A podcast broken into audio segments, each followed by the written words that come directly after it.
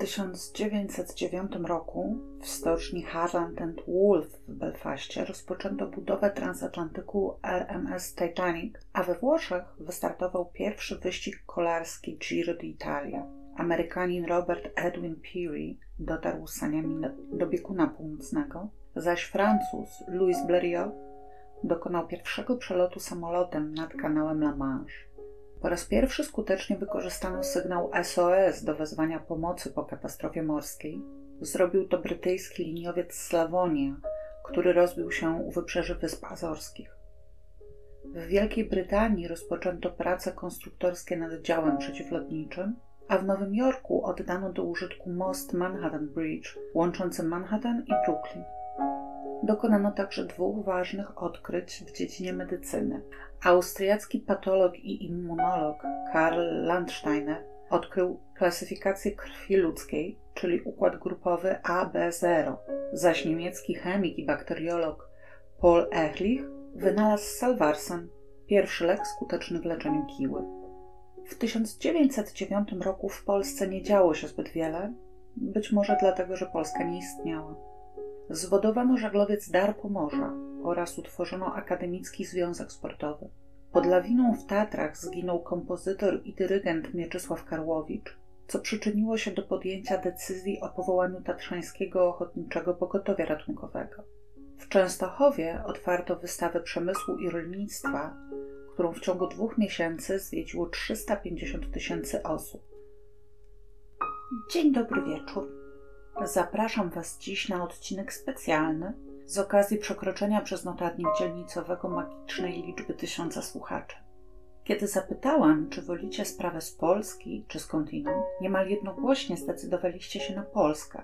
Tak więc zostajemy w kraju, cofniemy się jedynie nieco w czasie.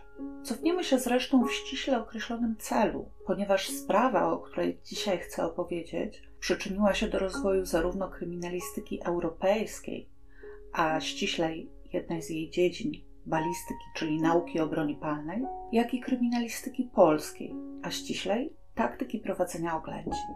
Jak już powiedziałam, był 1909 rok, 5 czerwca, krótko po 3:15 rano, kiedy pogotowie ratunkowe w Krakowie otrzymało telefoniczne wezwanie na ulicę Sławkowską 28 do mieszkania znanego adwokata doktora Włodzimierza Lewickiego, który, jak podała osoba wzywająca, postrzelił się z pistoletu.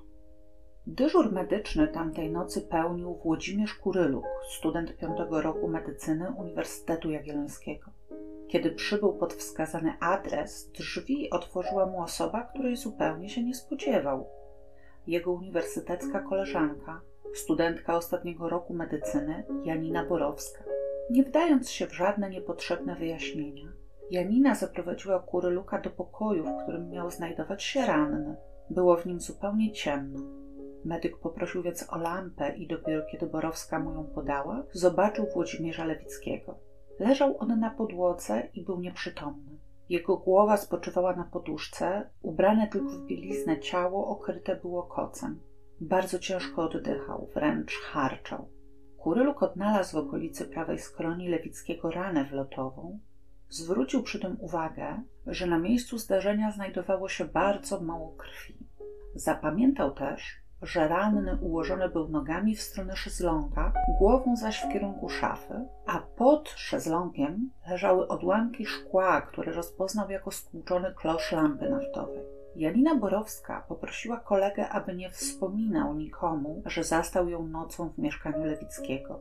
Kuryłuk nie zareagował, zapytał za to, o której doszło do postrzału, a kiedy odpowiedziała, że przed godziną, zdziwił się i zaczął dociekać, czemu tak późno wezwała pogotowie.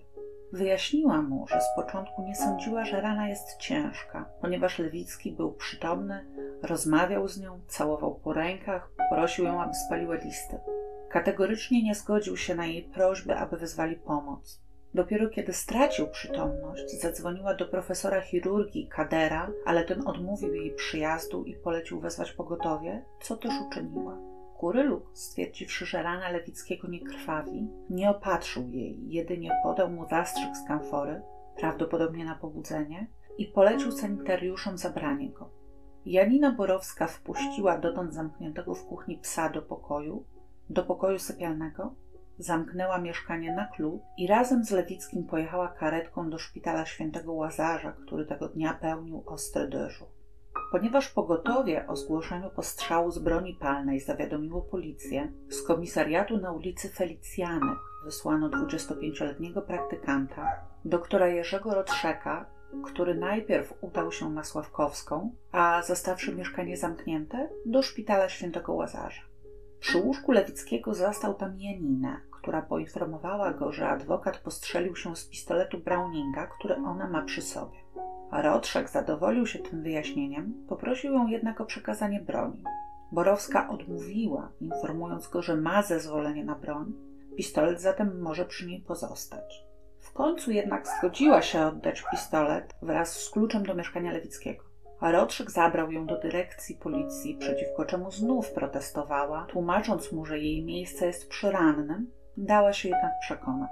Ponieważ dyrekcja policji zawiadomiła o wypadku prokuratorię, wobec czego cesarsko-królewski prokurator, przypominam, że Kraków znajdował się w 1909 roku w Soborze Austriackim, zwrócił się do CK Sądu Śledczego z żądaniem, aby bezzwłocznie przesłuchano doktora Włodzimierza Lewickiego i przeprowadzono rewizję w mieszkaniu jego i pani Borowskiej. Jeszcze przed godziną 10 rano 5 czerwca sędzia śledczy dr Nowotny wraz z protokolantem udali się do dyrekcji policji po komisarza dr. Krupińskiego i razem z nim pojechali fiakrem, czyli dorożką, do szpitala Świętego Łazarza. Tam przyjął ich prymariusz oddziału chirurgicznego docent Rutkowski. Jeśli ktoś wie, kim był taki prymariusz, czy to może odpowiednik dzisiejszego ordynatora, bardzo proszę o komentarz. Docent Rutkowski zeznał, że został wezwany do szpitala około godziny 8 przez lekarza dyżurnego. Po przybyciu zastał Lewickiego z raną postrzałową czoła w stanie zupełnej nieprzytomności i agonii. Komisja sądowa nie mogła jednak poprzestać jedynie na zeznaniach prymariusza i udała się do separatki, w której leżał ranny, gdzie na własne oczy przekonała się o jego agonalnym stanie i w związku z pożywczym odstąpiła od przesłuchania. Panowie udali się następnie do mieszkania przy ulicy Sławkowskiej 28 w celu przeprowadzenia wizji lokalnej. Trochę przy tym pomylili pojęcia, ponieważ faktycznie wykonali oględziny miejsca zdarzenia. Ich protokole możemy przeczytać. Za szyzlongiem, przy listwie, obok wieszadeł, znaleziono wreszcie po dokładnym przeszukaniu łuskę z naboju rewolwerowego, którą wzięto na przechowanie sądowe, które to miejsce oznaczono. W lampce, która wsunięta była pod szezlong, knot był całkiem spłaszczony. Dla porządku powiem, że szezlong to rodzaj leżanki opartej na nóżkach, nie mającej pod spodem żadnej skrzyni, zaś spłaszczenie knota w lampie naftowej świadczy, jak sądzę, o jego obniżeniu, a tym samym zgaszeniu lamp. Niestety, jak się później okazało, przed przybyciem do mieszkania Lewickiego komisji sądowej był tam już praktykant Rotrzek, który nie dość, że przeprowadził swoje własne oględziny, w trakcie których między innymi wyniósł z pokoju do kuchni posłanie psa i pochował do szaf przedmioty, które uznał za cenne, to jeszcze nie zaprotokołował tej czynności, ani nie sporządził z niej żadnych szkiców. W ten prosty sposób wskazał na zmarnowanie w zasadzie całą pracę komisji na miejscu zdarzenia. Informacje o tym, dlaczego tak postąpił, czy ówczesny program szkolenia policjantów w ogóle nie przewidywał nauki prowadzenia oględzin, a przynajmniej wyjaśnienia ich celu do jasnej, niespodziewanej gryby, nie udało mi się odnaleźć. Sędzia śledczy Nowotny wraz z komisarzem Krupińskim i protokolantem pojechali ze Sławkowskiej na ulicę Zwierzyniecką do hotelu Wiktoria, aby przeprowadzić rewizję pokoju zajmowanego przez Janinę Borowską. Podczas tej czynności w otworze pieca pokojowego znaleziono paczkę nadpalonych papierów, które wzięto na przechowanie sądowe, w szufladzie szafki nocnej zaś futerał na rewolwer. Przesłuchano również służbę hotelową, która zeznała, że Janina Borowska noc z 4 na 5 czerwca na pewno spędziła poza swoim pokojem, zaś panowie nie są pierwszymi śledczymi w dniu dzisiejszym, ponieważ wcześniej był tam już praktykant Rotrzek, który zabrał z pokoju rewolwer Borowskiej, komisji pozostawiając jedynie futerał. Młody człowiek ponownie nie był łaskaw sporządzić żadnej dokumentacji swojej czynności, więc doktor Nowotny po prostu otrzymał z dyrekcji policji przesyłkę zawierającą rewolwer w oprawie z masy perłowej z 5 nabojami. Podczas kiedy komisja sądowa krążyła po mieście o godzinie 11:30 w szpitalu Świętego Łazarza, nie odzyskując przytomności, zmarł Włodzimierz Lewicki. Zaś o tym, że zmarł śmiercią samobójczą, świadczyły na razie wyłącznie zeznania zastanej w środku nocy w jego mieszkaniu studentki. Janina Borowska nie była jednak zwykłą studentką. Urodziła się w 1879 roku w Rohatynie, mieście powiatowym ówczesnej Galicji Wschodniej, jako Janina Klecanówna. W chwili śmierci Włodzimierza Lewickiego miała więc lat 30 i była mężatką. Jej ojciec był właścicielem garbarni oraz kamienicy w miasteczku. Klecanowie mieli w sumie 11 dzieci. Kiedy Janina miała 3 lata, zmarł jej ojciec, a matka dość szybko ponownie wyszła za mąż. Do roku 1895 Janina przebywała w domu rodzinnym, a następnie wyjechała do Lwowa, gdzie zamieszkała na pensji dla panien. W 1903 roku, a więc mając lat 24, zdała w Lwowie tak zwaną maturę gimnazjalną oraz wyszła za mąż za prawnika Mariana Borowskiego, urzędnika namiestnictwa średniego szczebla. Wcześniej, w 1902 roku, spędzała wakacje w Kosowie, gdzie poznała kilku wysokich działaczy partii socjalistycznej, wśród nich Ignacego Daszyńskiego. W 1905 roku Marian Borowski został przeniesiony do pracy w starostwie w Limanowej. Janina wraz z mężem wyjechała z Lwowa, natomiast nie pojechała do Limanowej, lecz podjęła studia medyczne w Krakowie. W maju Janina urodziła swoje pierwsze dziecko, córeczkę, która jednakże przeżyła tylko niewiele ponad miesiąc. Z pojawiających się w śledztwie informacji o jej pobycie z dzieckiem w warszawskim szpitalu możemy wnosić, że prawdopodobnie zmarło ono na skutek choroby. Zrozpaczona Janina, szukając zapomnienia, odnowiła znajomość z poznanymi w Kosowie socjalistami i włączyła się czynnie w działalność partii. Była powszechnie lubiana. Doceniano zwłaszcza jej inteligencję, energię i urok osobisty. Uważano, że bardzo dzielnie radzi sobie z samotnym życiem. Jeszcze przed urodzeniem się ich córki doszło bowiem pomiędzy Janiną a Marianem do sądowej separacji. Żyła skromnie, utrzymując się ze stypendium i niewielkich kwot, które nieregularnie przesyłał jej mąż. Rysą na tym obrazie może być fakt, że bliscy znajomi, którzy mieli z nią częsty kontakt, uważali, że jest impulsywna i mocno egzaltowana. Ignacy Daszyński poświęcił jej w swoich pamiętnikach wpis właśnie z 1905 roku. Zanotował, że Borowska odwiedziła go i ofiarowała 100 guldenów na cele partii, informując, że są to pieniądze, które zebrała na nagrobek swojego dziecka, ale ponieważ z powodu braku umiejętności medycznych zabiła je, postanowiła ofiarować pieniądze partii i popełnić samobójstwo.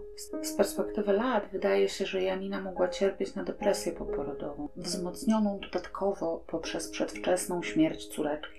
W 1908 roku Janina Borowska cieszyła się pełnym zaufaniem partii. Często podróżowała do Królestwa Kongresowego, przewożąc nielegalną, socjalistyczną literaturę. Zdarzało się też, że użyczała swojego paszportu, aby z jego pomocą mogły podróżować w sprawach partyjnych inne kobiety. Utrzymywała przy tym stosunki towarzyskie z wieloma wybitnymi przedstawicielami socjalistów. 5 maja 1908 roku przyniósł niespodziewany wstrząs. Tego dnia w socjalistycznym piśmie Naprzód ukazał się niepodpisany artykuł pod tytułem „Szpieg”, w którym autor, opierając się na denuncjacji agenta ochrany carskiej tajnej policji, oskarżył szereg postaci publicznych o współpracę właśnie z tąże ochraną. Na liście agentów znalazło się także nazwisko Janiny Borowskiej. Artykuł wywołał w Krakowie poruszenie, jednak początkowo Janina nie zareagowała na jego treść. Stosunkowo szybko została do reakcji zmuszona przez własnych kolegów studentów. Otóż kolega Krzysztoń, członek Partii Socjaldemokratycznej, oznajmił jej, że decyzją roku jest wykluczona z wykładów i na salę wykładową wpuszczana przez nich nie będzie. W rewanżu za taki afront Marian Borowski, który przybył z Limanowej, żeby wesprzeć w trudnej chwili wciąż jeszcze formalną małżonkę, publicznie spoliczkował Krzysztonia, a następnie obił laską. Za ten czyn studenci medycyny napadli go i popili. Wstrząśnięty Borowski udał się zatem do redakcji Naprzodu, gdzie zażądał cofnięcia artykułu, grożąc sądem. W sprawie tej interweniował sam Daszyński, który redakcji Naprzodu polecił opublikowanie w dniu 8 maja informacji, że Borowska czuje się niewinna postawionych zarzutów i kieruje sprawę przed sąd partyjny, Borowskiemu zaś uspokojenie się i odstąpienie od gróźb. Nie czekając na rozstrzygnięcie sądu partyjnego, oboje borowscy za namową znajomego studenta zwrócili się do doktora Włodzimierza Lewickiego, aby w imieniu Janiny wniósł do sądu skargę o zniesławienie przeciwko redaktorowi odpowiedzialnemu Naprzodu, Emilowi Haeckerowi. Prywatnie Haecker był znajomym Borowskiej, ale przed publikacją artykułu nie podjął żadnej próby skontaktowania się z nią i wyjaśnienia zawartych w nim zarzutów. Włodzimierz Lewicki uważany był za osobę zimną, zdystansowaną, niezdolną do nawiązania głębszej relacji. Jako adwokat zaś oceniany był jako ryzykowny, nieprzybierający w środkach i przywiązujący nadmierną wagę do pieniędzy. Zwykł umawiać, że jego jedynym przyjacielem jest pies. Czytał mnóstwo książek i tworzył pełne humoru piosenki, które lubił śpiewać kolegom przy akompaniamencie gitary. 4 sztuki teatralne jego autorstwa zostały w różnych latach wystawione na krakowskich scenach, ale żadna nie odniosła sukcesu. Sprawę Borowskiej przyjął z ochotą, widząc w niej okazję do zdobycia rozgłosu. Według wspomnień Daszyńskiego czynności w tej sprawie rozpoczął od rozsyłania do różnych osób listów otwartych, zniesławiających z kolei Haeckera. Miał też jakoby radzić Janinie, żeby po prostu zastrzeliła Daszyńskiego, a on ją przed każdym sądem wybroni. W tej plotce mogło tkwić ziarno prawdy, gdyż w tym mniej więcej czasie Borowska otrzymała pozwolenie na broń, a współpracownicy wielokrotnie widzieli w jej torebce rewolwer. Często też kręciła się w pobliżu mieszkania Daszyńskiego. Dlaczego miałaby strzelać do Daszyńskiego, a nie do odpowiedzialnego za szkalujący ją artykuł Haeckera? Tego już chyba dziś się nie dowiemy. Na szczęście do zamachu nie doszło. Doszło natomiast do rozprawy w sprawie o zniesławienie. Emil Haecker wyjaśnił na niej, że jego artykuł był przedrukiem z wydawanego w Paryżu pisma rosyjskich rewolucjonistów Byłoje, czyli minione, a zarówno wydawca Byłoje, jak i jego informator przebywają w Krakowie, gdyż zostali tu wezwani, aby złożyć zeznanie w procesie innego ze wskazanych w artykule agentów przed sądem partyjnym. Obaj panowie zostali zatem wezwani jako świadkowie w sprawie Borowskiej. Informatorem Byłoje okazał się Michał Bakaj, który jako student zaangażował się w ruch rewolucyjny, został aresztowany, złamany i zmuszony do współpracy, a teraz chciał się zrehabilitować. Zeznał on, że był sekretarzem wysokiego oficera ochrany, pułkownika Petersona. Z nazwiskiem Borowskiej stykał się przede wszystkim w dokumentach, gdyż za swoją pracę agentki pobierała wynagrodzenie w kwocie 75 rubli miesięcznie. Osobiście zetknął się z nią w biurach ochrany dwukrotnie. Raz zwierzyła się jego szefowi, że mąż ją zdradza, a zdradami, które uważa za swoje sukcesy, zawsze się jej chwali. W wpływie emocji rozpłakała się i osłabła. Pułkownik Petersen ułożył ją wtedy w fotelu, a Bakaj przyniósł jej szklankę wody. Ta na pozór nieistotna historia stała się gwoździem do trumny dla partyjnej kariery Janiny, ponieważ wysłuchawszy jej, Ignacy Daszyński przypomniał sobie, że jemu również skarżyła się na mężowską niewierność i również mówienie o tym wywołało u niej wielkie emocje. Od tamtej pory był przekonany, że Janina Borowska istotnie była agentką ochrany. Nie zmienił jego zdania nawet fakt, że sąd przesłał wcześniej Bakajowi zdjęcie Borowskiej w celu identyfikacji, więc wchodząc na salę główny świadek wiedział już, jak oskarżona wygląda. Oprócz tych rewelacji Bakaj zeznał także, że Janina Borowska była żoną doktora medycyny i pracowała w szpitalu Świętego Rocha. Marian Borowski był doktorem obojga praw, a szpitala Świętego Rocha wówczas w Krakowie nie było.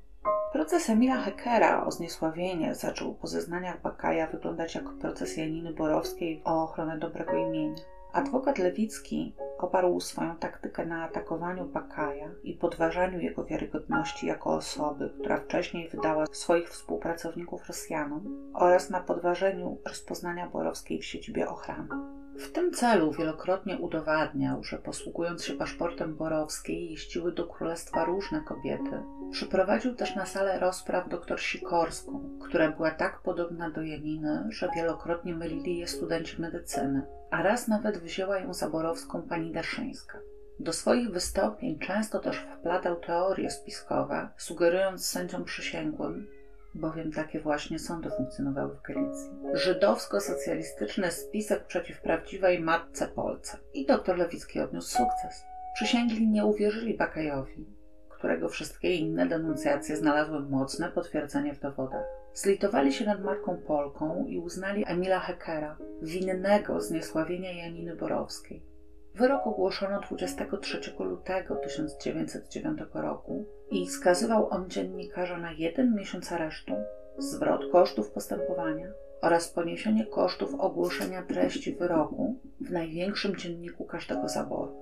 Wyrok ten wzburzył środowisko socjalistów. Ignacy Daszyński opublikował w Naprzodzie artykuł zatytułowany „W obronie prawdy”, w którym posunął się do opowiedzenia, że Borowska, nawet będąc bez środków do życia, jeździła do Wiednia pospiesznym pociągiem drugiej klasy i ubierała się bardzo elegancko. O wiele rozsądniej zachował się inny z przywódców partii, Wacław Sieroszewski, który przesłał Haeckerowi kolejny już w tej sprawie list otwarty wraz ze sporą kwotą pieniędzy na pokrycie kosztów postępowania. Obrońcy Haeckera złożyli zażalenie na nieważność wyroku i doprowadzili ostatecznie do jego skasowania. Stało się to jednak w 1910 roku i już po śmierci Włodzimierza Lewickiego. Po procesie Borowska wyjechała z mężem do Lwowa i wróciła dopiero pod koniec kwietnia, aby zdać ostatnie egzaminy lekarskie, czyli, jak to się wówczas nazywało, egzaminy rygorozowe, po których uzyskałaby stopień doktora medycyny. Zamieszkała w hotelu Wiktoria na ulicy Zwierzynieckiej, uczyła się do egzaminów i starała odnowić kontakty towarzyskie. Widywano ją w kawiarniach, cukierniach i podczas spacerów na błoniach, jednak socjaliści nadal solidarnie ją bojkotowali. Janina nie wydawała się tym jakoś szczególnie przejmować, za to często odwiedzała kancelarię Włodzimierza Lewickiego. Czekała ją w końcu sprawa przeciw Haeckerowi w drugiej instancji. O tym, że adwokata i jego klientkę już w trakcie pierwszego procesu połączył romans, wiedzieli tylko najbliżsi znajomi pary. Jednak tylko przyjaciele Włodzimierza wiedzieli, że równie szybko jak zapałał namiętnością do Janiny, przeniósł tę namiętność na kolejny obieg, a Borowskiej zaczął jeszcze w trakcie procesu unikać.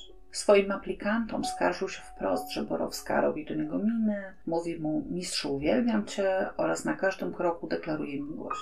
Z tego okresu, kiedy ich stosunki miały się już ku końcowi, zachował się tylko jeden list Janiny do Włodzimierza.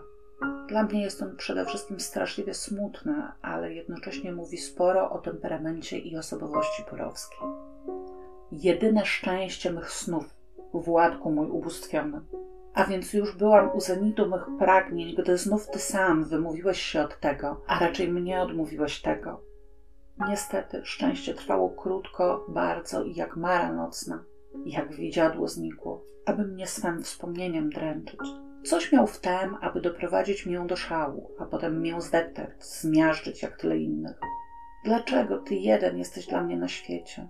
Poznałam z tobą te dreszcze rozkoszy cielesnej, te cisze i szczęście w twym objęciu. Włodku, gdzież się to podziało? Czemużeś taki okrutny dla mnie? Ty jeden, jedyny, och! Być znów przez ciebie zduszoną, pokonaną, zesłabnąć w uścisku, w twych wszewładnych dłoniach i ustąpić. Poczuć na sobie ciężar twego boskiego ciała, zamknąć oczy i dobrowolnie oddać się tobie na łaskę. Tak, na łaskę, ustami czuć twoje usta, nasycić się drżeniem ciała i raz jeszcze jeden oddać tobie na własność swe ciało. W piersiach mych tli się pragnienie nowego grzechu z tobą. Ach, z tobą! Czuję głębokością serca, że to nigdy nie nastąpi. Tęsknota toczy mą duszę, lecz wyjścia nie ma. Wyśmiejesz się z tego, co piszesz swym uśmiechem cynicznym, ty dumny Bogu serc kobiecych. Chyba już na zawsze zostanę twoją, tylko twoją niewolnicą. Dla każdego innego panią, dla ciebie niewolnicą, mój najdroższy, jedyny panie. Anka”. Ciężko się tego słucha, prawda? Ciężko sobie też wyobrazić, jak się musiała czuć miotana takimi emocjami Janina, kiedy zaczęły docierać do niej informacje, że jej ubóstwiony Władek coraz częściej widywany jest w towarzystwie niezwykle pięknej i majętnej hrabiny Reny Tyszkiewiczowej, 29-letniej wdowy po lekarzu, i krakowskie towarzystwo mówi wprost o rychłym ślubie tych dwojga. Ale dla porządku dodajmy, że rychłym w tym przypadku oznaczało, jak tylko Włodzimierz weźmie rozwód. Prowadząc bowiem w Krakowie życie dumnego boga serc kobiecych, był jednocześnie żonaty. Choć z żoną rozszedł się już kilka lat wcześniej, pozostawali w sądowej separacji, mówiło się też, że potraktował ją skandalicznie, pozostawiając bez środków do życia. W związku ze śmiercią Włodzimierza Lewickiego sędzia śledczy polecił nadal przebywającą w dyrekcji policji Borowską przyjąć do domu więziennego. Według protokołu więźniów sporządzonego przy przyjęciu miała 164 cm wzrostu, budowę ciała zdrową, włosy ciemne, oczy piwne, brodę, nos, usta i podbródek proporcjonalny, zęby zdrowe. Zdaniem reporterów i pamiętnikarzy była bardzo zgrabna i całkiem ładna, choć nie sposób jej było nazwać pięknością. Oprócz aresztowania Borowskiej polecono także przewieźć zwłoki Lewickiego do Zakładu Medycyny Sądowej Uniwersytetu Jagiellońskiego celem wykonania sekcji. Do tego celu, jak również do udziału w wizji lokalnej i zbadania Borowskiej oraz jej rzeczy, sędzia śledczy wezwał ówczesnego kierownika zakładu, profesora Leona Wachholza oraz jego asystentów, doktorów Choroszkiewicza i Jankowskiego. Z powodu tego wezwania doszło do ciekawej sytuacji procesowej. Otóż profesor Wachholz zgodził się wykonać sekcję, natomiast od udziału w wizji i badaniu Borowskiej uchylił się pisemnie, argumentując to pełnieniem przez siebie funkcji dziekana Wydziału Lekarskiego, a w związku z tym pozostawaniem z Janiną Borowską, słuchaczką medycyny, w stosunku urzędowym. Tak samo postąpił będący wykładowcą wydziału dr Stanisław Jankowski. Profesor Wachholz wskazał w swoim piśmie, że zgodnie z podziałem obowiązków w zakładzie w czerwcu 1905 roku przy oględzinach sądowo-lekarskich orzekać mieli znawcy dr Choroszkiewicz i dr Łobaczewski. W związku z tym powinni oni, zdaniem profesora, zostać powołani także do czynności procesowych wobec Borowskiej. Sędzia jednak postanowił, że w sprawie mają orzec właśnie Wachholz i Jankowski. Pisma ich odrzucił i wymierzył każdemu z nich za niezastosowanie się do polecenia sądu grzywnę w wysokości 50 koron, informując jednocześnie, że w wypadku kolejnego niezastosowania się kolejna grzywna wzrośnie do 100 koron. Na takie ultimatum obaj panowie znawcy w dniu 6 czerwca w towarzystwie sędziego śledczego Nowotnego przystąpili do oględzin ciała Włodzimierza Lewickiego oraz drugiej wizji lokalnej jego mieszkania. W toku czynności przy ulicy Sławkowskiej 28 po raz pierwszy zbadano widoczne w pokoju ślady krwi i opisano je w protokole. Opisano również, że pod szezlongiem leżały kawałki szkła z rozbitego klosza lampy naftowej, której knut był spłaszczony i schowany. Za szezlongiem leżała zakrwawiona gazeta Zeit, czyli Czas, zaś pościel na szezlongu była czysta i nie nosiła śladów krwi. O małą sofę, która również znajdowała się w pokoju, oparty był zagłówek szezlonga i zakrwawiona poduszka. Na podłodze, zwłaszcza pod stolikiem, widoczne były uprzednio starte ślady krwi i wymiocin. Pod stolikiem nocnym koło szezlonga znaleziono dalsze niewielkie ślady krwi, w stojącej na toalecie miednicy zakrwawioną wodę, w kuble szczątki porwanych listów, a w piecu kuchennym dużo zwęglonych papierów. Również 6 czerwca sędzia śledczy formalnie przesłuchał Borowską. Powtórzyła mu w zasadzie to samo, co poprzedniego dnia mówiła w dyrekcji policji. Zeznała otóż, że do mieszkania Lewickiego przyszła po godzinie 22, aby odebrać listy, które do niego pisała, a których wydania domagała się już od jakiegoś czasu. Kiedy ją przyjął, zaczęła czynić mu wyrzuty, że zmarnował jej życie, a wówczas strzelił do siebie i spadł z szezlonga. Przestraszyła się, ale w jej ocenie rana nie wyglądała groźnie. Lewicki był przytomny, rozmawiał z nią i całował ją po rękach. Ponieważ nie miała siły, aby przenieść go z powrotem na szezlong, podłożyła mu pod głowę poduszkę i zostawiła leżącego na podłodze. Kiedy tylko zorientowała się, że jego stan jest poważny, zatelefonowała do profesora Kadera. Doktor Nowotny, sędzia śledczy, podszedł do swoich obowiązków dużo poważniej niż poprzedniego dnia nieszczęsny Rotrzek i zadawał też Janinie dużo bardziej szczegółowe pytania. Dowiedział się m.in., że w momencie postrzału Lewicki nie był ubrany. Na pytanie zaś, czy ubrana była ona sama, Borowska odmówiła odpowiedzi. Śmiało możemy zatem przypuszczać, że para nie tylko rozmawiała o tym, kto komu życie zmarnował, ale także wzięła się za ponowne jego marnowanie. Dlaczego, skoro już wcześniej Lewicki wyraźnie odtrącał Borowską? O tym powiem wam za chwilę. Co do przebiegu wydarzeń bezpośrednio po strzale, Borowska zeznała, że Lewicki, siedząc na szezlągu przy ścianie, pochylił się i potrącił krzesło, na którym stała lampa, tak, że lampa spadła i stłukła się, powodując ciemność. Janina najpierw rozsunęła story w pokoju, a potem podniosła i zapaliła lampę i wtedy zobaczyła, że Lewicki siedzi na zagłówku szezląga, który przedtem on sam rzucił na ziemię i uciera krew z czoła. Kiedy do niego przyskoczyła, powiedział, a więc jednak nie błazeństwo, i przewrócił się na ziemię głową w stronę sofy. Uniósł się na chwilę na łokciu, wtedy Borowska podsunęła mu pod głowę poduszkę. Następnie zapaliła drugą lampę, wzięła mokry ręcznik i zaczęła wycierać Lewickiemu skroń i twarz, mówiąc do niego uspokajająco, że zatelefonuje po profesora Kadera oraz po żonę Włodzimierza. Nie odpowiedział jej już, jedynie ścisnął jej dłoń i 3-krotnie pocałował. Wtedy pobiegła zatelefonować do profesora Kadera, ale musiała bardzo długo czekać, aż służba go obudzi. Następnie, po odmowie przez profesora przyjazdu, poszła sprawdzić, co z Lewickim i stwierdziła, że nadal jest przytomny. Wróciła więc do telefonu, aby wezwać pogotowie i dopiero kiedy ponownie weszła do pokoju, Lewicki był już nieprzytomny. Jak pewnie pamiętacie, zapytana przez swojego kolegę ze studiów Kuryłuka, który przyjechał do Lewickiego jako dyżurny pogotowia, Borowska przedstawiła zupełnie inny przebieg wypadku. Lewicki po postrzale miał jakoby rozmawiać z nią przez godzinę i prosić o spalenie listów. Również pozycja, w jakiej według zeznań z 6 czerwca Lewicki miał upaść na podłogę, głową w stronę sofy, nie odpowiadała tej, w jakiej zastał go Kuryłuk, głową pod szafą i nogami koło szezlonga. Wciąż tego samego 6 czerwca zgłosiła się do sądu przez nikogo niewzywana hrabina Rena Tyszkiewiczowa. Oświadczyła ona, że poprzedniego dnia Lewicki był na kolacji u niej w domu przy ulicy Wolskiej 28. Z jej mieszkania wyszedł około 22:45, tak więc jasnym jest, że nie mógł być umówiony z Borowską o 22:00 u siebie. Pani Rena ponadto zeznała, że Lewicki wielokrotnie skarżył jej się na Borowską, która prześladuje go swoją miłością, a do tego stale nosi przy sobie rewolwer, więc on, Lewicki, stale musi być przygotowany na wytrącenie jej broni z ręki. Nie dalej jak 3 czerwca przemocą dostała się do domu Lewickiego, aby w jego obecności podrzeć fotografię, którą jej kiedyś podarował. Pani Tyszkiewiczowa stanowczo uważała, że Lewicki nie mógł popełnić samobójstwa. Musiał zostać przez Borowską zamordowany. W dniu 7 czerwca profesor Wachholz i dr Jankowski przystąpili do sekcji zwłok Włodzimierza Lewickiego.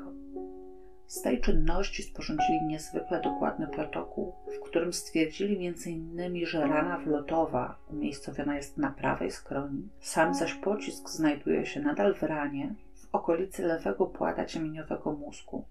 Oczywiście podczas badania wyjęto go i, jak to się wtedy nazywało, wzięto w przechowanie sądowe. Znawcy szczegółowo opisali otoczenie rany, uwzględniając zwłaszcza ślady niespalonych ziaren prochu. Na podstawie wyników sekcji i badań laboratoryjnych stwierdzili, że Włodzimierz Lewicki zmarł z powodu krwotoku, którego bezpośrednią przyczyną był postrzał zadany z bliskiej odległości z broni palnej małego kalibru. Na specjalne pytanie dodatkowe zamieszczone przez sędziego śledczego w postanowieniu, czy Lewicki na krótko przed śmiercią obcował płciowo, orzekli, że nie ma żadnych podstaw do stwierdzenia, że do takiego obcowania z jego ciałem doszło. Po otrzymaniu wyników sekcji zarządzono 3. i 4. wizję lokalną w mieszkaniu Lewickiego. Pierwsza, z udziałem medyka Kuryłuka i nadgorliwego praktykanta Rotrzeka, miała za zadanie zrekonstruowanie wyglądu pokoju bezpośrednio po wypadku, w szczególności zaś ułożenia rannego i rozmieszczenia sprzętu. Podczas drugiej skupiono się na zeznaniach pani Małgorzaty Nawrotowej, służącej Lewickiego. Zeznała ona, że jej chlebodawca zawsze sypiał na łóżku, mając pod głową poduszki, szezląg zaś był miejscem przeznaczonym dla mruka, czyli psa lekawego. Nie zachowała się o tym informacja, ale sądzę, że mruk mógł być seterem lub wyżłem, gdyż to były najmodniejsze wówczas rasy psów myśliwskich. Tylko w sytuacji, w której Lewicki przyjmował gościa, odstępował mu łóżko, a sam spał na szezlągu. Przykrywał się wówczas żółto-czarnym kocem, z którym go po postrzale zabrano do szpitala, a zagłówek odkładał na podłogę. Nawrotowa rozpoznała także pistolet Lewickiego, który najczęściej widywała na jego nocnym stoliku. W międzyczasie przesłuchano kilkunastu innych świadków, którzy nie wnieśli do sprawy nic istotnego. Wyjątkiem byli sąsiad Lewickiego, również adwokat Rowiński, który mieszkał naprzeciwko i zeznał, że do północy siedział w swym gabinecie przy biurku i mając doskonały widok na okna mieszkania Lewickiego, nie widział w nich ani światła, ani ruchu. Zgadzałoby się to z oświadczeniem hrabiny Tyszkiewiczowej, że Lewicki przebywał w jej mieszkaniu do 22:45. Oświadczenie to potwierdziła mieszkająca z panią Reną jej matka.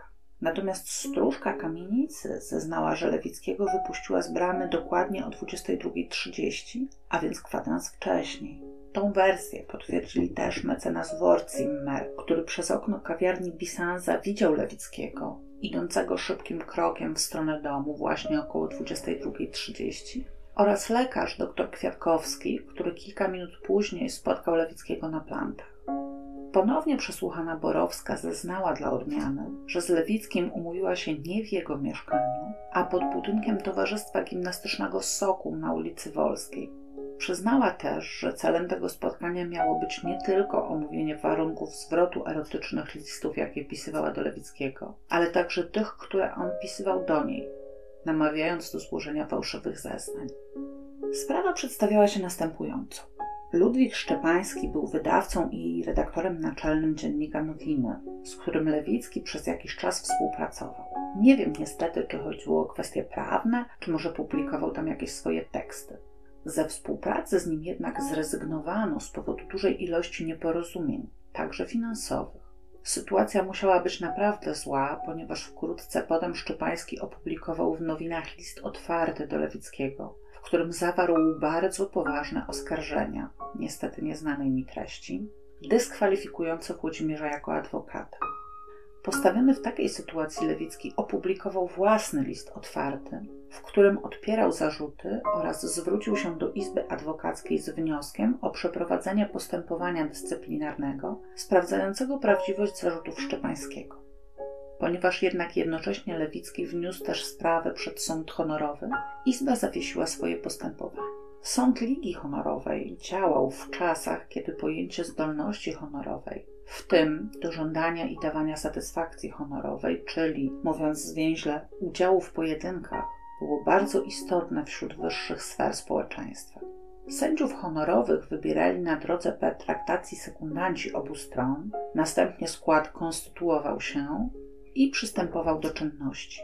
Procedura ta była niezwykle długotrwała. Strony, które zgodziły się na rozstrzygnięcie ich sprawy przez sąd Ligi Honorowej, miały obowiązek bezwarunkowo poddać się jego orzeczeniu pod rygorem wykluczenia ze społeczności ludzi honorowych, co według ówczesnych obyczajów było równoznaczne z dyskwalifikacją towarzyską, a w konsekwencji często też zawodową. Ponieważ sąd Ligi działał niespiesznie, zaś Lewicki najwyraźniej chciał już mieć tą sprawę za sobą. W 1908 roku, prowadząc sprawę Borowskiej przeciwko Haeckerowi, zmusił Janinę do podjęcia się roli pośrednika w swojej sprawie i kilkukrotnie posłał ją do Szczepańskiego, aby proponowała mu warunki ugody.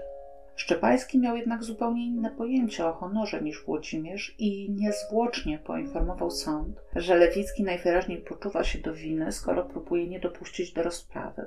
W wyjątkowo złym świetle stawiał Lewickiego fakt, że jako pośrednika wysłał klientkę, która była przecież zależna od niego. W związku z taką zmianą sytuacji Włodzimierz zażądał więc, aby Janina oświadczyła na piśmie, że nigdy nie proponowała Szczepańskiemu żadnej ugody, ewentualnie żeby zeznała to osobiście przed sądem Ligi.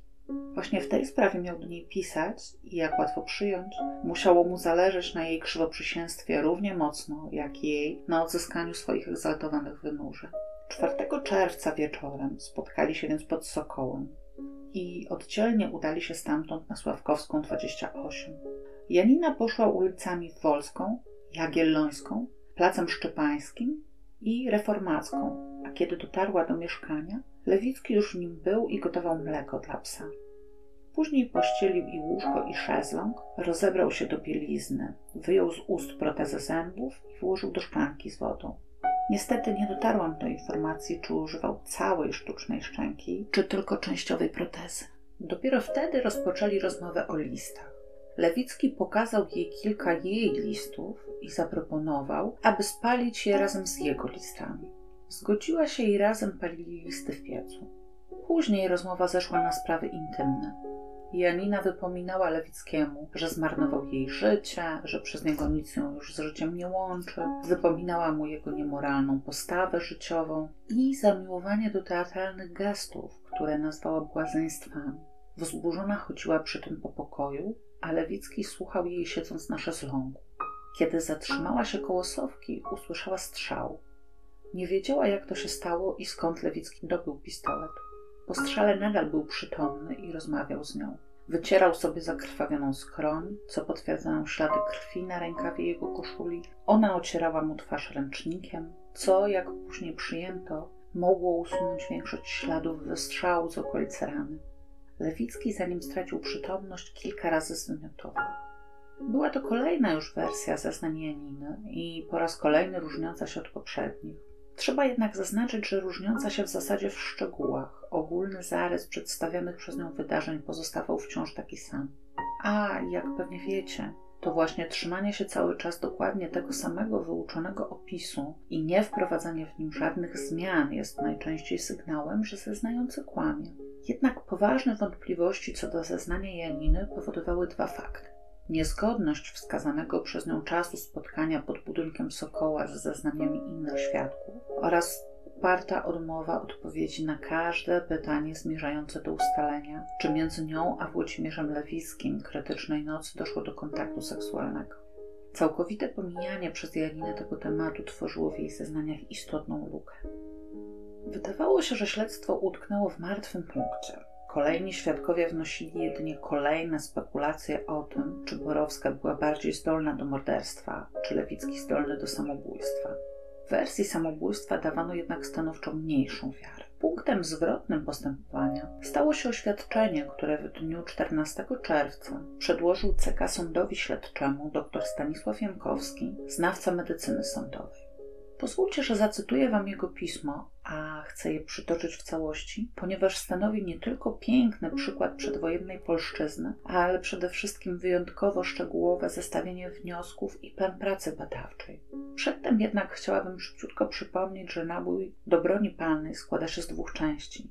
Pocisku, który zadaje właściwe obrażenia, i łuski, która bezpośrednio po strzale najczęściej jest usuwana z broni. Pewnie i tak to wiedzieliście, więc wróćmy do doktora Jankowskiego, który napisał: uwzględniając wyniki sekcji zwłok doktora Włodzimierza Lewickiego, wyniki kilkukrotnych oględzin miejsca czynu, przy których byłem obecny, i stan aktów, o ile z nimi obznajomiony zostałem, przychodzę do przekonania, że momentem dla śledztwa bardzo ważnym będzie ustalenie miejsca, w którym padł strzał krytyczny, kierunek tego strzału i ścisłe oznaczenie odległości, z jakiej strzał ten był danym. Okoliczności te, z wyjątkiem ostatniej, przy broni starego systemu są prawie niemożliwe do ustalenia, natomiast możliwe są one w zupełności przy broni repetowanej, zwłaszcza przy pistoletach systemu Browninga. Pistolety te bowiem, skutkiem swojej konstrukcji, wyrzucają po strzale zawsze łuskę naboju wystrzelonego na prawo i w bok, a wobec tego można z położenia łuski wystrzelonego naboju robić mniej lub więcej konkretne wnioski na kierunek danego strzału, na odległość, z jakiej strzał ten, licząc do miejsca, gdzie wystrzelona łuska znaleziona została, był danym. Naturalnie wnioski takie o tyle tylko mogą mieć decydujące znaczenie, o ile łuska nie została po strzale z umysłu lub przypadkowo przerzuconą lub przesuniętą na inne miejsce niż to, na które padła. Gdy przy postrzałach, w których rozpoznanie waha się pomiędzy samobójstwem a morderstwem, nie tylko nauka sądowo-lekarska, ale i wytrawni znawcy kryminalistyki, np. Hans Gross, uważają za konieczne dokonanie prób strzelania na miejscu i to krytyczną bronią, identycznymi nabojami, pozwalam sobie poddać pod rozwagę CK Sądu Śledczego następujące wnioski. A. ABCK Sąd polecił pistolet Browninga, z którego padł krytyczny strzał, ostrzelać na miejscu celem stwierdzenia, w jaki sposób, na jaką odległość i w które miejsce wyrzuca on wystrzelone łuski. B. ABCK Sąd zażądał od znawców broni, którzy to ostrzelanie przeprowadzą, czy i o ile wyniki próbnego ostrzelania dają podstawę do orzeczenia o kierunku i odległości krytycznego strzału. C. ABCK Sąd po dokonaniu tych doświadczeń wydał krytyczny pistolet Browninga z odpowiednim zapasem naboi znawcom lekarzom celem ustalenia odległości, z jakiej krytyczny strzał do denata był danym. Oznaczenie tej odległości da się wykonać za pomocą prób na papierze, zwłokach itd. przy uwzględnieniu zabitych w ostrzeliwaną powierzchnię ziaren prochu. Czy i o ile wnioskowane przeze mnie próby ostrzelania dadzą dostatecznie decydujące wyniki, przewidzieć nie można, a toli wobec zupełnego braku odnośnego materiału naukowego i praktycznego, wykonanie takich prób uważam za wskazane. Sąd zdecydował się postąpić dokładnie według wskazówek zawartych w piśmie. Sędzia śledczy dr Nowotny powołał dwóch znawców broni, cywilnego rusznikarza Józefa Splichala i oficera CK Armii Wilhelma Staubera, przekazując im zabezpieczony, czyli wzięty na przechowanie sądowe, pistolet, z którego padł krytyczny strzał. Znawcy dokonali najpierw pieczołowitych okręcin broni, z których sporządzili szczegółowy protokół. W wyniku tej czynności potwierdzili, że z pistoletu niedawno oddano strzał, o czym świadczyło obfite okopcenie wnętrza lufy oraz, że w magazynku znajdowały się 4 naboje. Na dzień 17 czerwca wyznaczono eksperyment rzeczoznawczy, w którym oprócz znawców broni mieli wziąć również udział obaj znawcy medycyny sądowej, profesor Wachholz i dr Jankowski. Jednak jeszcze przed tą datą Jankowski otrzymał anonim o uroczej treści. Jako znany głupiec bez charakteru, a łapownik, nie pozostaje ci nic, doktorze, jak iść za głosem Żyda Wachholca i zrobić z zamordowanego samobójcę, a ze zbrodniarki chorą wariatkę na zboczenie seksualne w myśl prowokatorów moskiewskich. Hieny nawet zmarłego Lewickiego wygrzebią. Następnego dnia list podobnej treści dotarł do profesora Wachholca. Najwyraźniej wspomnienie politycznego przecież procesu Borowskiej z Haeckerem wciąż jeszcze było żywe wśród antymoskiewsko nastawionych mieszkańców Krakowa. Mimo tych listów zaplanowany eksperyment rozpoczął się 17 czerwca zgodnie z planem. Była to czynność przełomowa o tyle, że po raz pierwszy na dzisiejszych ziemiach polskich wykonano zdjęcie miejsca przestępstwa. Co prawda wykonano je już po tym, jak kilkukrotnie odbyły się oględziny mieszkania Lewickiego, ale liczą się dobre chęci. Zdjęcie wykonano jedno i niestety nie zachowało się ono do naszych czasów. Sporządzono także po raz pierwszy w tej sprawie szkic sytuacyjny. Począwszy od sprawy Lewickiego, w przypadku morderstw fotografowanie i szkicowanie miejsca przestępstwa było już obowiązkowe. W ramach eksperymentu znawcy broni Splichal i Stauber oddali strzały do manekina usytuowanego w różnych pozycjach na szeslągu. Ustalili w ten sposób, że jeśli Lewicki, tak jak zeznała Borowska, siedziałby w momencie strzału na szeslągu, to łuska po strzale zostałaby wyrzucona mniej więcej na środek pokoju. Aby upadła pod ścianę, tam gdzie ją znaleziono, Lewicki musiałby leżeć na lewym boku, twarzą do ściany. Z kolei dr Jankowski pod kierunkiem profesora Wachholca oddał kilkanaście strzałów do arkuszy kartonu. Rozrzut ziaren prochu wokół przestrzeliny przybierał taką samą średnicę, co wokół rany Lewickiego przy strzale z odległości 5 lub 6 cm. Tak szczegółowe określenie odległości strzału w oparciu o badanie sekcyjne, badanie śladów porównawczych na kartonie i badanie spektralne wyciągu wodnego z okolicy rany na zawartość substancji pozostałych po strzale było jednym z pierwszych tak dokładnych i szczegółowych badań balistycznych w Europie. Natomiast niestety ustalenie pozycji Lewickiego w momencie strzału nie miało jakiejś przesadnej wartości dowodowej, ponieważ nigdy nie udało się potwierdzić, że miejsce, w którym znaleziono łuskę, było tym, w które upadła po strzale. Przesunąć ją mogła zarówno krzątająca się wokół rannego Borowska, jak i sanitariusze pogotowia, pies Mruk, a nawet nasz ulubieniec, praktykant Rotrzek, który, jak pamiętamy, jeszcze przed formalnymi oględzinami odczuł potrzebę kompulsywnych porządków w mieszkaniu Lewickiego. poszukiwaniu dalszych dowodów podjęto próbę odczytania spalonych dokumentów znalezionych w piecu przy Sławkowskiej 28. Za olbrzymie pieniądze sprowadzono z Wiednia profesora chemii Akademii Handlowej Nikolaj Techlu lub Teklu w celu ich zbadania, bez rezultatu. Zasięgnięto opinii sądu w Rohatynie na temat rodziny Klecanów i samej Janiny. Nie dowiedziano się niczego nowego. Z braku pomysłów zarządzono nawet kolejną, piątą już wizję lokalną w mieszkaniu Lewickiego, tym razem z udziałem Janiny. Nie dowiedziano się niczego oprócz tego, że oszołomiona Borowska pytała tylko, co się stało z Mrukiem, psem Włodzimierza, a potem długo płakała nad zakrwawioną poduszką. 20 października 1909 roku prokuratura złożyła do Sądu Krajowego w Krakowie akt oskarżenia przeciwko Janinie Borowskiej, zarzucając jej, że w zamiarze pozbawienia życia strzeliła do adwokata doktora Włodzimierza Lewickiego w sposób podstępny z pistoletu Browninga, wskutek czego Włodzimierz Lewicki ugodzony pociskiem życie stracił. Zdaniem prokuratora przeciwko wersji samobójstwa Lewickiego przemawiał przede wszystkim brak broni, którą Borowska od razu schowała, brak śladów krwi na twarzy Lewickiego, za to ślady krwi na podłodze koło szafy oraz zwlekanie przez Janinę z wezwaniem pomocy. Prokuratorowi doktorowi Kazimierzowi Marowskiemu najwyraźniej nie przyszło na myśl, że Borowska, mając pozwolenie na broń i umiejąc się z nią obchodzić, odebrała i schowała broń tak, jak zapewne ją nauczono, aby zapobiec jej ponownemu użyciu. O tym, że wycierała rannemu twarz mokrym ręcznikiem, sama zeznawała wielokrotnie. Zwłoka w sprowadzeniu pomocy mogła zaś wynikać ze strachu przed kompromitacją, jaką byłoby zastanie jej w środku nocy z rannym adwokatem. Całe uzasadnienie aktu oskarżenia liczyło kilkadziesiąt stron i było napisane z dużą pasją, zdradzającą przekonanie o winie Borowskiej. Prokurator szczegółowo rozwodził się nad ułożeniem poszczególnych przedmiotów w pokoju Lewickiego, zupełnie pomijając fakt, ile razy zostały one przełożone przed sporządzeniem pierwszego protokołu. Zwracał na przykład uwagę na bardzo podejrzany fakt, że zagłówek szesląga leżał na świeżo wytartej plamie krwi i opierała się o niego zakrwawiona poduszka, sam zaś był czysty. Kto i kiedy położył zagłówek na plamie, a poduszkę na zagłówku, nie udało się ustalić.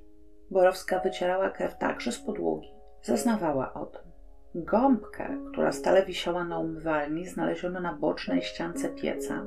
Nie znaleziono natomiast żadnych szmat, które byłyby użyte do wycierania krwi. Do tego, skąd Borowska, nie mieszkająca przecież na stałe z Lewickim, miałaby wiedzieć, skąd wziąć szmaty, jakoś prokurator się nie odniósł. A jeśli starła całą krew gąbką, to mogła odruchowo odwieźć ją na piec, gdzie szybciej by wyschła. Był to cały, mniej więcej, materiał dowodowy, jaki pan prokurator Marowski przedstawił sądowi w uzasadnieniu. Oskarżonej, zgodnie z ówczesną procedurą karną, przysługiwało prawo złożenia do sądu sprzeciwu od aktu oskarżenia. Sprawa tego Janina skorzystała i w dniu 3 listopada w jej imieniu odpowiedź wniósł jej obrońca, mecenas dr Ludwik Szalay, jeden z najznamienitszych wówczas adwokatów w Galicji. W swoim piśmie Janina wyjaśniła, że początkowo zeznawała niechętnie i odmawiała odpowiedzi na niektóre pytania, ponieważ uważała samobójstwo Lewickiego za dowód uczuć do siebie, pozwalający mieć nadzieję, że jednak nie była dla niego tylko zabawką i chwilowym zaspokojeniem rządzy.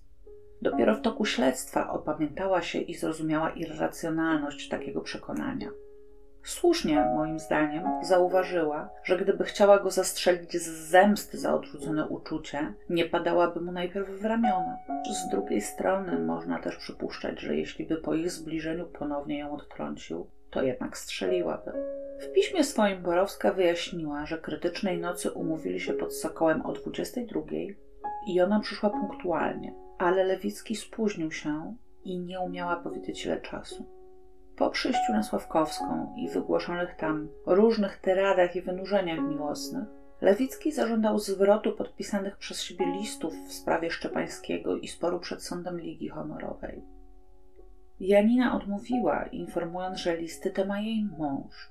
Lewicki zrozumiał, że sytuacja wymyka mu się spod kontroli, bo o ile lojalności Borowskiej był raczej pewien, o tyle jej mąż mógł w każdej chwili zacząć rozgłaszać jego niehonorowe postępowanie. Być może nawet przestraszył się ten dumny Bóg serc kobiecy, ponieważ powołując się na wielokrotnie wyrażaną przez Janinę chęć popełnienia samobójstwa, zaproponował, aby popełnili je razem, tu i teraz. Spotkawszy się z odmową, stwierdził, że wobec tego sam się zabije.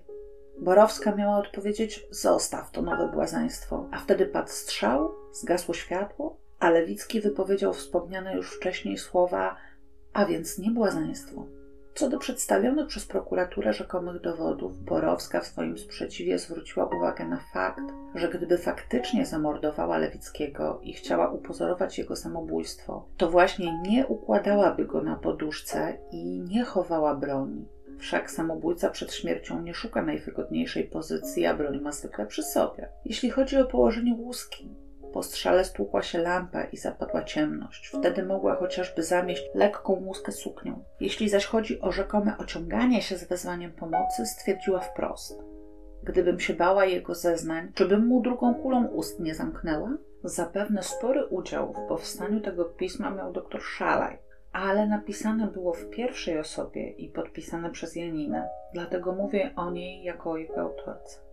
Jeszcze przed rozpoczęciem rozprawy Borowska zwróciła się pisemnie do samego cesarza, prosząc, aby w trakcie rozprawy nie podnoszono jej spraw osobistych, nie mających związku ze śmiercią Lewickiego. Na pismo to nigdy nie otrzymała odpowiedzi, a przed sądem, rzecz jasna, z radością zagłębiono się w jej życie osobiste.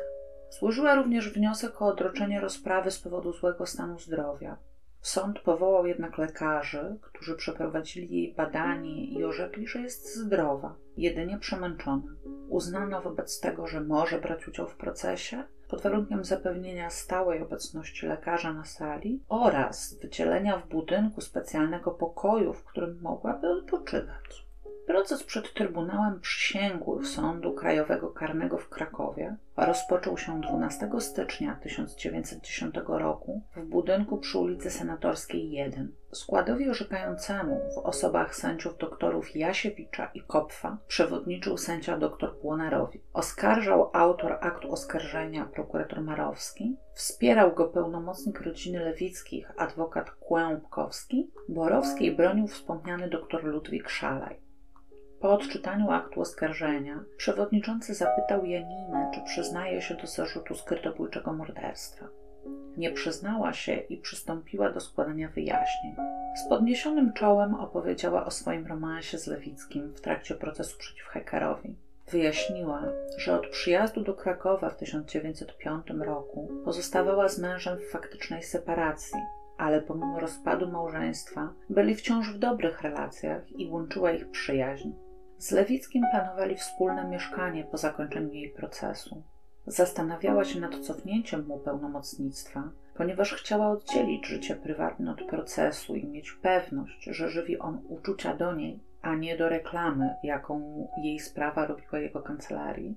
Ale wtedy, niespodziewanie, Włodzimierz publicznie ogłosił, że jeśli zobaczy dowody na to, że była agentką ochrany, sam odstąpi od obrony. W tej sytuacji cofnięcie mu pełnomocnictwa wyglądałoby bardzo źle. Radziła się w tej sprawie innego prawnika i on odradzał zakończenie współpracy z Lewickim. Nie podjął się również jego zastąpienia. Wtedy zaczęła coraz mocniej przypuszczać, że Lewickiemu wcale na niej nie zależy, że ją wykorzystuje. Powiedziała mężowi o romansie i zwierzyła się z tych rozterek. Po zakończeniu procesu z Haeckerem Marian zabrał ją do Lwowa i tam ponownie się do siebie zbliżyli i nawiązali stosunki małżeńskie. Mimo tego nie potrafiła jeszcze zerwać z Lewickim, wciąż była w nim zakochana i wciąż pisała do niego w tajemnicy przed mężem. Sędzia przewodniczący Błonarowicz uważał za niezwykle istotne dla sprawy śmierci Lewickiego wyjaśnienie, czy ojcem zmarłego dziecka Janiny był faktycznie Marian, skoro dziewczynka przyszła na świat w 8 miesięcy po ogłoszeniu przez sąd separacji Borowskiej. Wyjątkowo dokładnie przesłuchiwał na tę okoliczność powołanego na świadka Mariana Borowskiego, który w końcu nie wytrzymał i wrzasnął: Pan Bóg ciężko skaże pana, panie przewodniczący, za to, żeś pan memu dziecku krzywdę wyrządził i powiedział, że ono jest nieślubne. Za ten okrzyk wymierzono mu grzywnę w wysokości 100 koron. Za obrazę sądu. Ponadto, pomimo protestów mecenasa Szalaja, sąd postanowił, dla celów dowodowych oczywiście, odczytać listy, jakie wymieniali między sobą borowscy. Jedynym tego efektem, oczywiście oprócz rumieńców u publiczności, było odkrycie, że Marian wielokrotnie żądał od Janiny zerwania z Lewickim. W dalszej części wyjaśnień Borowska podała, co znalazło potwierdzenie w jej listach, że kiedy wróciła do Krakowa na egzaminy rygorozowe, Lewicki wciąż deklarował jej miłość i opowiadał o tym, że czuje się samotny, podczas kiedy ona od osób trzecich dowiadywała się, że wyśmiewa się z jej uczuć i snuje plany małżeństwa z hrabiną Tyszkiewiczową. Zrozumiała, że Włodzimierz chce ją tylko wykorzystać w sprawie ze Szczepańskim. Sędzia przewodniczący przerwał jej w tym momencie i zrugał niegrzecznie, twierdząc, że wcześniej nic na ten temat nie zeznawała. Sugerował w ten sposób, że Borowska dopiero co dowiedziała się o sprawie Szczepańskiego i postanowiła ją wykorzystać, składając fałszywe zeznania. Nie było to prawdą, gdyż Janina o sprawie Lewickiego ze Szczepańskim zeznawała już kilkukrotnie i opisała ją dokładnie w odpowiedzi na akt oskarżenia. Było to tylko jedno z wielu niegrzecznych zachowań Błonarowicza w stosunku do Janiny. Już wcześniej, kiedy nękał przesłuchiwanego Mariana Borowskiego, publiczność okazywała niezadowolenie.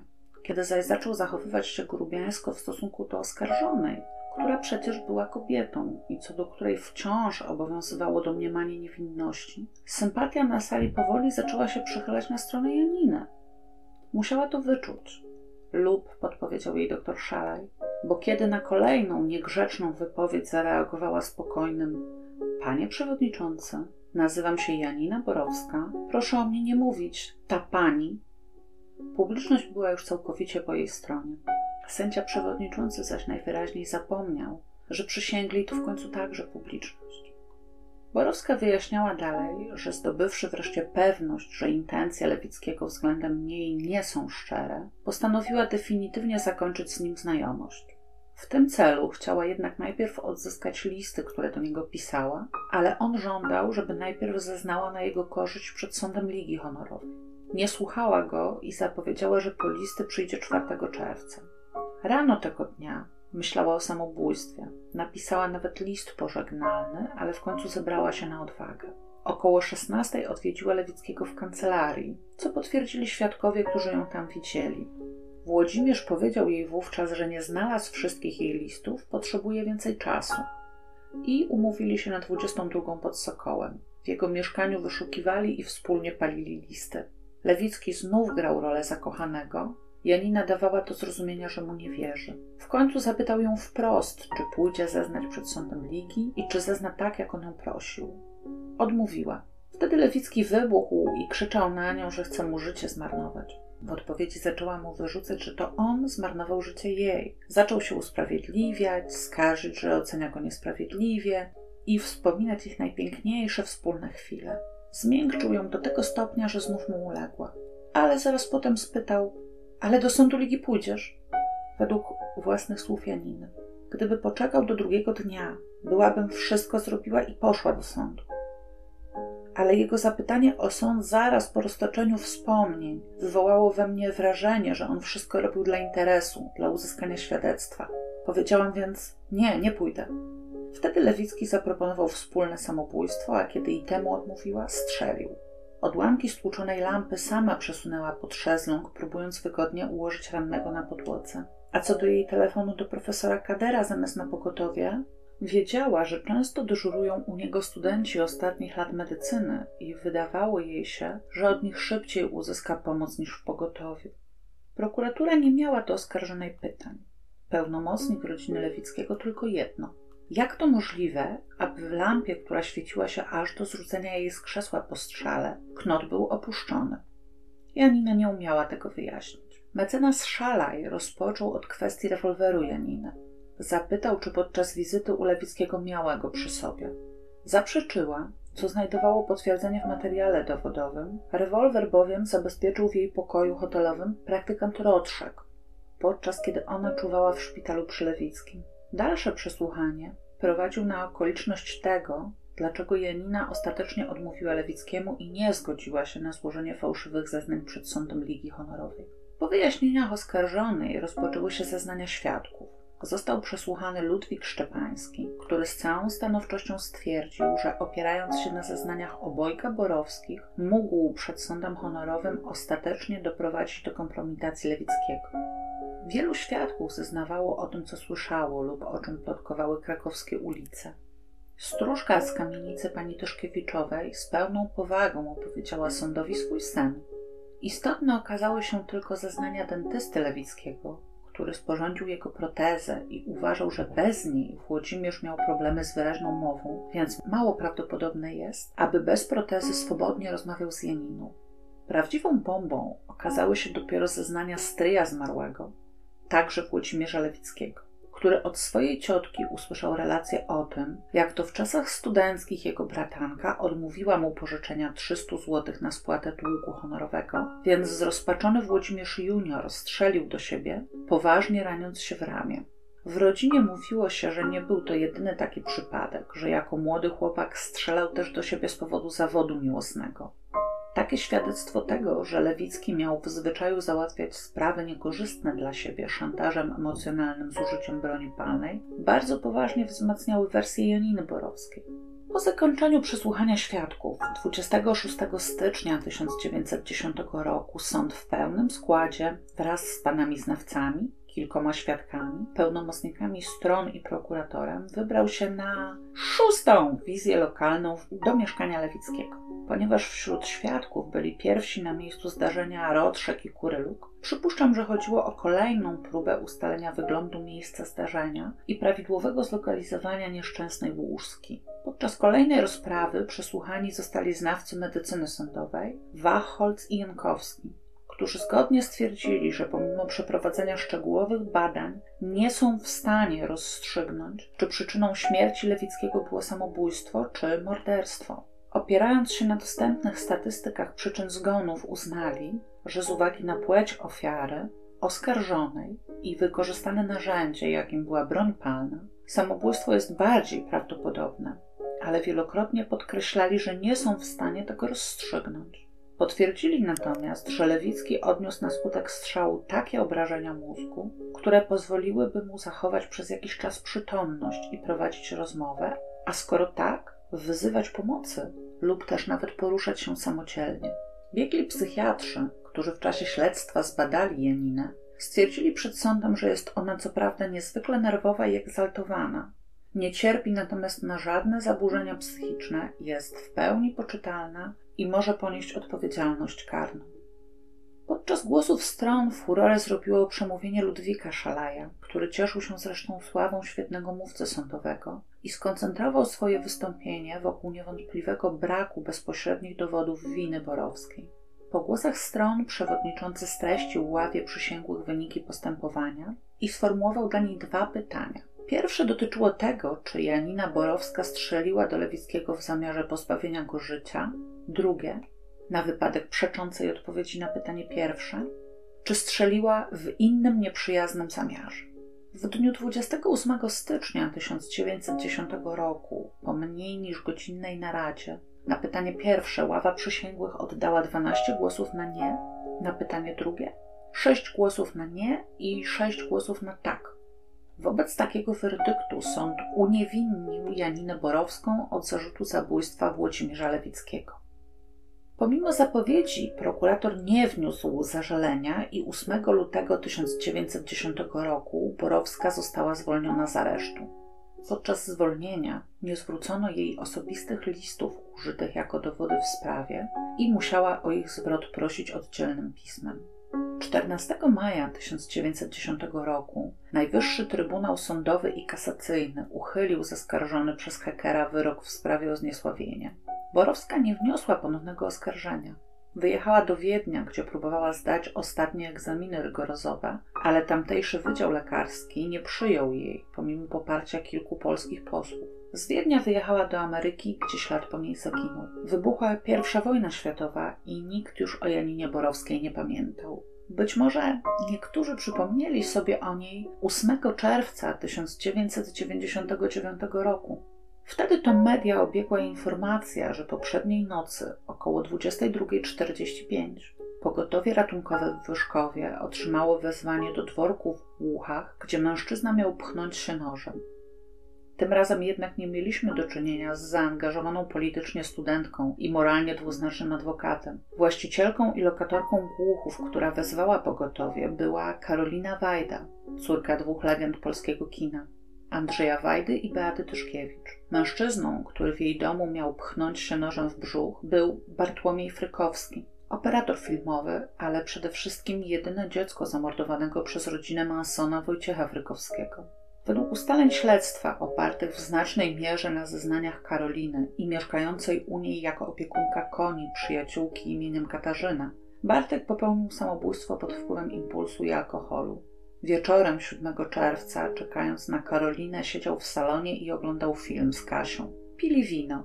Kiedy zmęczona Karolina około 22 wróciła do domu z zakupami, poszedł za nią do kuchni i zaczął narzekać, że ta go nie dostrzega, nie rozumie. Mówił bez przerwy, spokojnym, równym tonem. Karolina zdenerwowała się tym, że pił i starała się go nie słuchać. Nie reagując na to, co mówi, rozpakowała zakupy i zaczęła robić sobie herbatę. Chyba wobec takiego jej zachowania Bartek wyjął z kuchennego stojaka nóż o ostrzu długości 33 cm i wbił sobie w brzuch. Karolina nie zawołała Kasi, tylko pobiegła po nią do salonu. Kiedy obie wróciły do kuchni, Bartek siedział na krześle i jedną ręką trzymał się za brzuch, a nóż leżał na podłodze. Po chwili spadł z krzesła. Karolina zadzwoniła po pogotowie i policję. Kasia wybiegła przed bramę, żeby wskazać drogę służbom. Zostawiła przy tym Karolinę i Bartka samych. Pierwsza przyjechała policja i zapytała, czy może wejść do domu. Kasia powiedziała, że nie, dopóki nie przyjedzie pogotowie. I policjanci grzecznie zaczekali z nią na pogotowie przed domem. A Karolina cały czas była w domu z rannym Bartkiem. Kiedy pogotowie zabrało Bartka do szpitala i policja wreszcie weszła do domu, okazało się, że nóż, którym Bartek się zranił, jest dokładnie umyty i nie ma na nim żadnych odcisków palców. Również na podłodze w kuchni nie ma śladów krwi, została bowiem dokładnie umyta. Karolina zaś poprosiła, aby z racji na to, że jej rodzice są osobami publicznymi, nie podawać do mediów informacji o wypadku w jej domu. O godzinie 4:28 czerwca Bartek zmarł. Przyczyną jego śmierci było skrwawienie się do jamy brzusznej w następstwie rany kłutej powłok brzusznych. Umiejscowienie rany nie pozwalało rozstrzygnąć, czy została zadana własnoręcznie, czy przez osobę trzecią. Karolina zeznała, że z Bartkiem tylko się przyjaźniła i z powodu tej przyjaźni pozwalała mu mieszkać w Głuchach nieraz i przez miesiąc. Sypiał wtedy na kanapie w salonie. Według znajomych Bartka, kiedy poznał Karolinę na planie kręconego przez jej ojca filmu Pan Tadeusz, zakochał się natychmiast i bez pamięci. Karolina pozwalała mu się uwielbiać, aż w końcu temu uwielbieniu uległa. Wtedy Bartek zaczął planować rozwód, gdyż jak najbardziej był żonaty. Podobnie jak Karolina zamężna, tylko że ona pozostawała w separacji, a on nie. Karolina niespecjalnie popierała ten plan, raczej liczyła na to, że miłość mu przejdzie, wróci do żony, a ona będzie znów mogła dysponować całym swoim domem. Bartek wydawał się nie zwracać uwagi na jej mniejsze zaangażowanie. Karolina była jego inspiracją.